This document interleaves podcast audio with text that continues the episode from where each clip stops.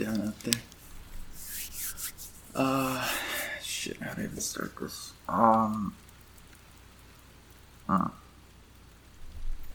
Mr. Henderson was a cantankerous old man, almost like a cartoon character. Uh, if you've ever watched Courage the Cowardly Dog, just uh, think about Eustace. Mr. Henderson was almost exactly like Eustace, except he treated everybody like Courage. He treated everybody like garbage. If you closed your door too loudly in the morning, you can bet he'd be on your doorstep that afternoon to talk to you about it. Nobody liked him, least of all his neighbors. My parents had to find different jobs, and one of my mom's friends suggested we move to this area. She said it was safe and there were great schools in the area, populated exclusively by the salt of the earth. We found a house close to my mom's friend, but unfortunately, it was the house directly in front of Mr. Henderson's. We got a few visitors the first day we moved in, uh, a bunch of neighbors wanting to welcome us to the neighborhood. We had a lot of trash moving in and stuff, but we put it on the porch so the inside of the house could be clean at least. We decided it'd help us feel more at home.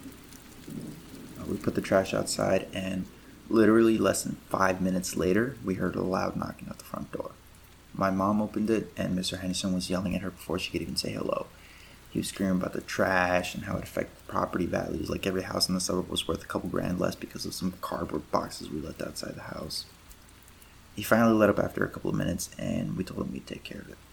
My mom can be kind of confrontational, but I guess she decided it wasn't really worth it because we just moved to the garage. School started two weeks after we moved in. I got my schedule and saw George A. Henderson next to the history class.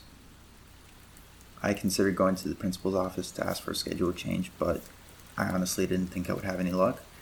Uh, I found a seat in the back and I sunk into it as much as I could, trying to disappear as much as possible. Mr. Henderson walked in a second before the bell rung, but he looked different than he did the other night. His face was still all wrinkled, but in a different way. Uh, his voice was identical to the voice I heard the other night, but it sounded like softer. It didn't take long to figure out that this was a completely different person he was actually a really good teacher. Uh, he was really passionate about history and education, which is more than I can say about a lot of the teachers at school. I stayed after for a bit and asked him about the other Mr. Henderson. He chuckled when I told him that uh, he was my neighbor and cackled uh, when I told him about what the other Mr. Henderson did. They were identical twins, uh, George and Henry.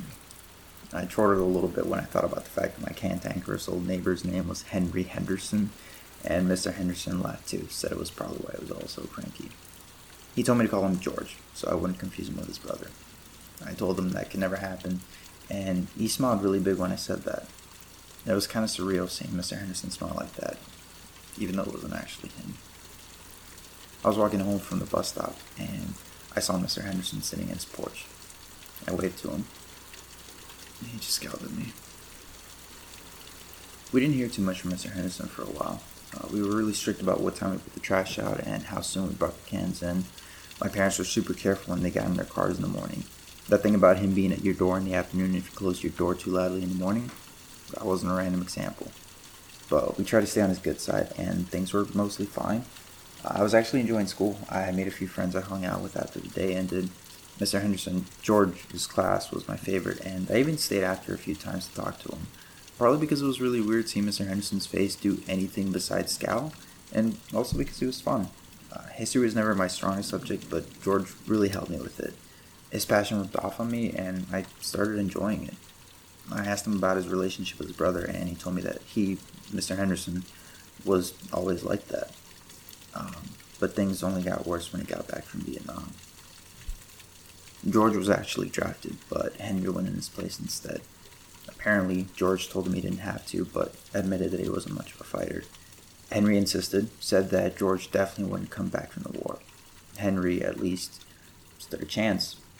He came back like he said he would, but the things he saw changed him. If he was angry before, he was downright hateful when he came back. Swore at his parents, hit his girlfriend, went out drinking, and didn't come back for days. George always felt responsible for Henry's decline, but after a while, he decided that he had done everything he could.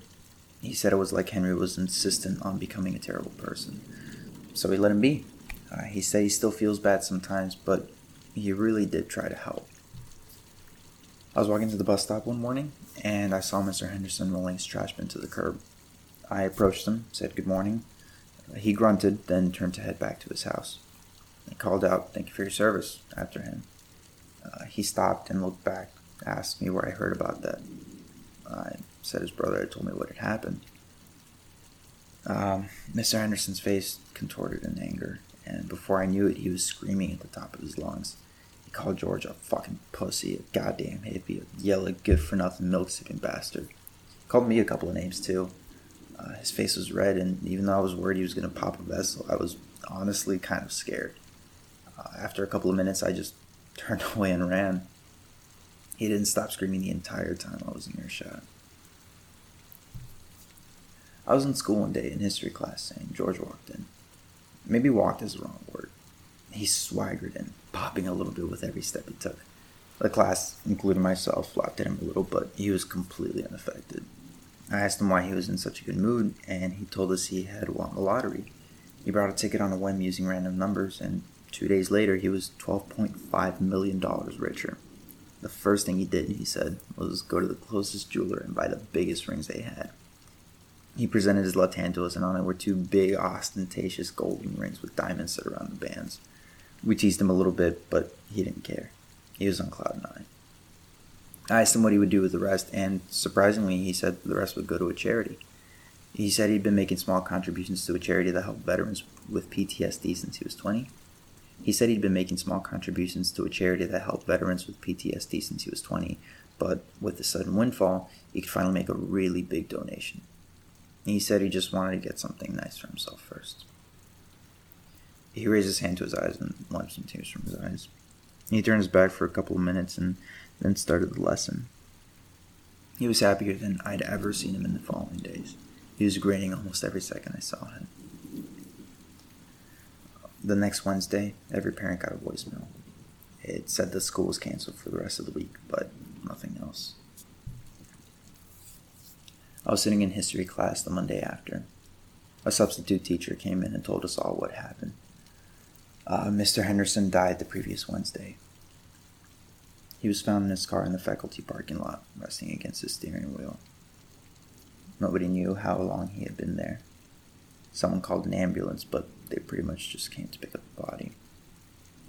I was walking home that day, and I saw Mr. Henderson sitting on his porch, that was one of the only times I saw him without a scowl.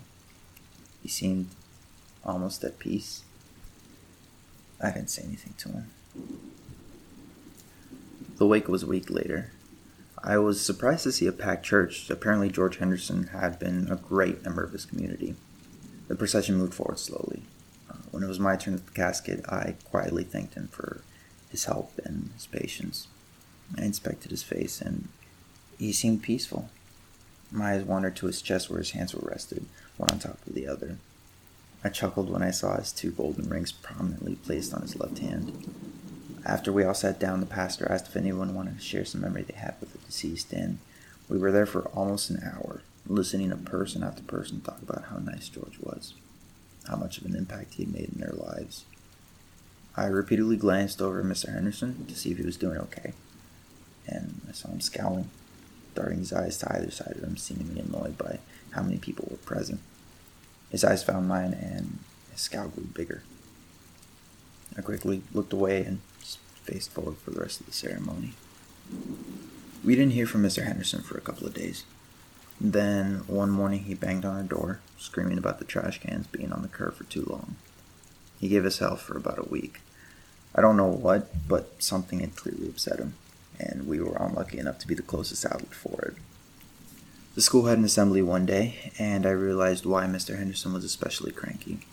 A spokesperson for the charity George donated to came to the school to personally thank the principal for the $12 million donation. George had given everything to this charity and left nothing for Henry. No wonder he was so upset. I mean, as much as I didn't like Mr. Henderson, I could at least empathize with him.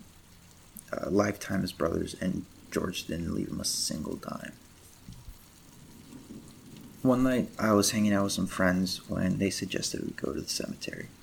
I objected, more out of respect for the dead than fear, but I'm not afraid to admit that I was definitely a little afraid too.